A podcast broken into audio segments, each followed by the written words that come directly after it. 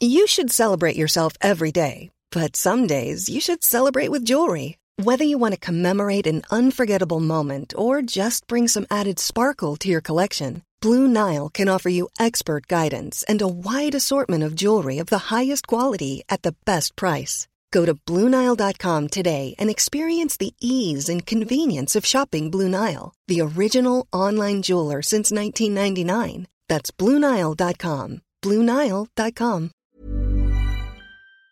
Doctor, doctor José Narro, buenos días. Gracias por tomar la llamada. Sergio y Lupita, muy buenos días y a todo el auditorio que tengan un buen fin de semana. Doctor, ¿qué estamos haciendo bien? ¿Qué estamos haciendo mal? Nos dijeron que México era un, país ejemplo para el mundo, pero pues no lo veo yo muy claro. ¿Qué nos, qué nos puede usted decir? Eh, si somos ejemplo es de lo que no se debe hacer, desafortunadamente, porque somos el primer país en eh, muerte, número de defunciones entre personal de salud, somos el segundo país en, la, en letalidad, el tercero en número de defunciones, el número tres en número de contagios, de tal forma que, que pues desafortunadamente la estrategia que se ha seguido, que se sigue todavía a partir de que se definió allá por febrero, a finales de febrero, cuando se registró el primer caso, pues no ha resultado. Ha sido una estrategia fallida. Eh, doctor, insisten en decirnos en el gobierno federal que vamos bien, que la pandemia está contenida y que los casos van a la baja, pero en las conferencias eh, de la mañana, eh, pues se dice una cosa y luego en las conferencias de la tarde vemos otros datos.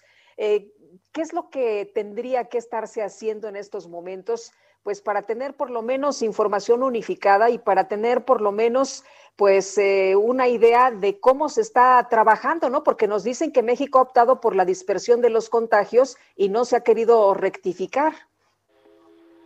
Y se probó desde muy eh, el principio de la pandemia, algunos países trataron de generar en la sociedad esta inmunidad poblacional y se dieron cuenta, unos más rápido que otros, pero para abril ya eh, quienes habían seguido esta estrategia, pues ya no le estaban siguiendo. Me refiero a Suecia, por ejemplo, me refiero a Inglaterra incluso. Entonces, eh, no, no, no es el camino y el camino tiene que ser un relanzamiento, un relanzamiento nacional, un relanzamiento en unidad con los gobernadores, con presidentes municipales, eh, y con un gran mensaje a la sociedad en el sentido de que hay eh, en este momento herramientas con las que podemos evitar el, el, contagio, por una parte, por la otra, desde el punto de vista eh, de salud pública, tomar tempranamente los casos, hacer pruebas y, y poder estudiar a sus contactos, aislar a los que están enfermos, poner en cuarentena a quienes se sospechan y por supuesto el uso del cubrebocas, de la ventilación de los espacios cerrados, de la higiene, de la reducción de la movilidad, pero de verdad hacerlo firmemente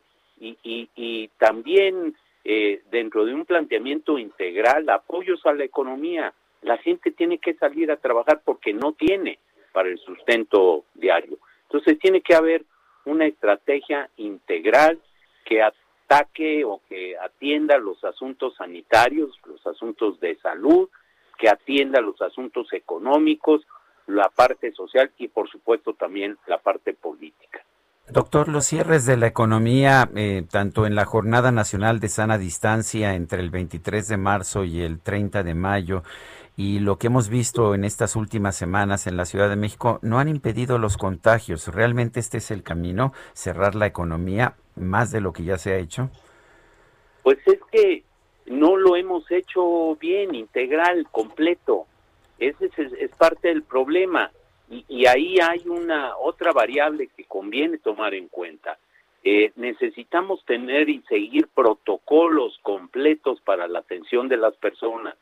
La estrategia inicial de ni vayas al hospital, quédate en casa, eh, pues no no es la correcta porque efectivamente se evita la saturación pero ayer INEGI informaba que el 58% de las defunciones que ellos encontraron, más de 100 mil, eh, cuando la Secretaría en ese mismo periodo tenía reportado 75 mil, alrededor de, eh, pues eh, no, no, no se, se ha seguido. Entonces necesitamos tener una estrategia integral y a la que nos atengamos la propia sociedad. El uso del cubrebocas tiene que ser obligatorio, no es opcional. Es el mecanismo más efectivo que tenemos en este momento desde el punto de vista de la población para evitar contagiarse y para evitar transmitir el contagio, interrumpir la cadena de transmisión, que ese tiene que ser en una epidemia por una enfermedad transmisible, contagiosa, ese tiene que ser el mecanismo.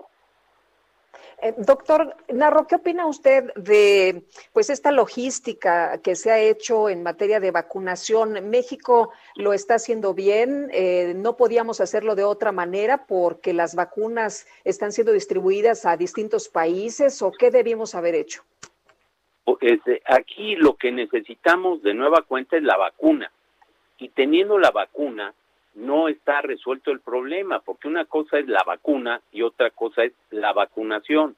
Yo estoy convencido de que México ha desarrollado a lo largo de décadas un mecanismo de vacunación que es eh, correcto, que había que reforzarlo, no cambiarlo. Eh, están las unidades de atención médica. ¿Por qué buscar los centros de, de apoyo y de dispersión de recursos económicos para la población, becas o ayudas para los jóvenes, para los adultos mayores, e, estos centros de bienestar, el personal, ¿por qué acudir a los así denominados eh, servidores de la nación cuando tenemos eh, servidores del área de la salud que han probado que pueden eh, llevar hasta todos los rincones del, del país las vacunas? Yo simplemente digo, en, eh, a finales de 2018 se aplicaban en un periodo de poco menos de seis meses eh, más de 32 millones de vacunas contra la influenza. Y en un año, en promedio, entre 2012 y 2018, se aplicaban cerca de 100 millones de dosis distintas de diferentes eh, vacunas, por supuesto, y a distintos grupos de edad, algunos a a, niños de un año de edad, eh, pero también a, jóvenes, eh, pero también, por supuesto, a los adultos y a los adultos mayores. Entonces, ahí tenemos un mecanismo. ¿Para qué cambiarlo? ¿Para qué dar lugar a la suspicacia de si esto tiene una intencionalidad de orden de orden político? Y finalmente, pues necesitamos saber cuáles son las vacunas que ya se contrataron, ¿Cuándo van a llegar? ¿Cuándo está estimado esto? ¿Cómo podemos poner dentro del esquema no solo grupos de edad, sino también grupos que están en mayor riesgo? Por supuesto, el personal de salud, que eso es correcto, que tiene que ser el primero eh, en, vacunarse, en estar eh, protegido. Entonces la vacuna más equipo personal de protección ayuda a que no se contagien o a que disminuya el contagio entre el personal y disminuya el riesgo de fallecer, de morir. Doctor Narro, usted dice que antes sí funcionaba el Programa Nacional de Vacunación. Lo que nos dice el gobierno es que todo era corrupción, que no funcionaba el Seguro Popular, que no funcionaba la vacunación, que no se atendía a los enfermos. ¿Qué nos puede decir? Pues que no es así. Lamento no no no estar de acuerdo, pero solo transmito parte de la realidad. Eh, ¿Había problemas? Sí, claro que sí. El eh, área de la salud siempre ha tenido una insuficiencia presupuestal, hacía falta recursos financieros, sigue faltando ese recurso. Entonces, eh, claro que había también problemas y seguramente se cometieron abusos, corrijamos eso, no salgamos con el INSABI hasta que esté realmente listo. hace más de un año ya a estas alturas el INSABI debería haber estado funcionando a plenitud y al día de hoy pues todavía tenemos dificultades y problemas eh, agravados en materia de abasto, eh, en particular el caso de, productos para atender a niños con cáncer y también a, a, otros grupos de edad que tienen, que tienen cáncer. Entonces, sí había problemas, indiscutiblemente, eso no se puede eh, desconocer o negar, pero ahí están los éxitos producto del sistema de salud.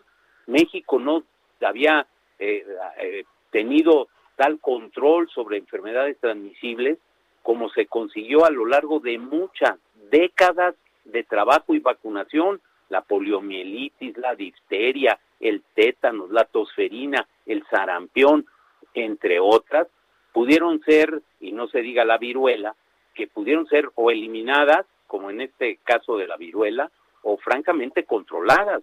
Entre 1996 y 2019 se registraron en el país apenas eh, un poco menos de 200 casos de sarampión en todo ese periodo. Y solo el año pasado tuvimos 196 casos. Entonces, claro que había problemas, claro que había que corregirlos, claro que hay que luchar contra la corrupción, pero se tienen que hacer los ajustes que se requieren y en todo caso, quien abusa, que sea castigado, por supuesto. Pues doctor José Narro, ex rector de la UNAM, ex secretario de Salud, gracias por hablar con nosotros. Al contrario, siempre es un gusto, Sergio. Eh, cuídense ustedes, que se cuide el auditorio que sigue este programa. Lupita, muchas gracias. Tengan ustedes un buen fin de semana. Gracias. Doctor, un abrazo, muchas gracias. Muy buenos días.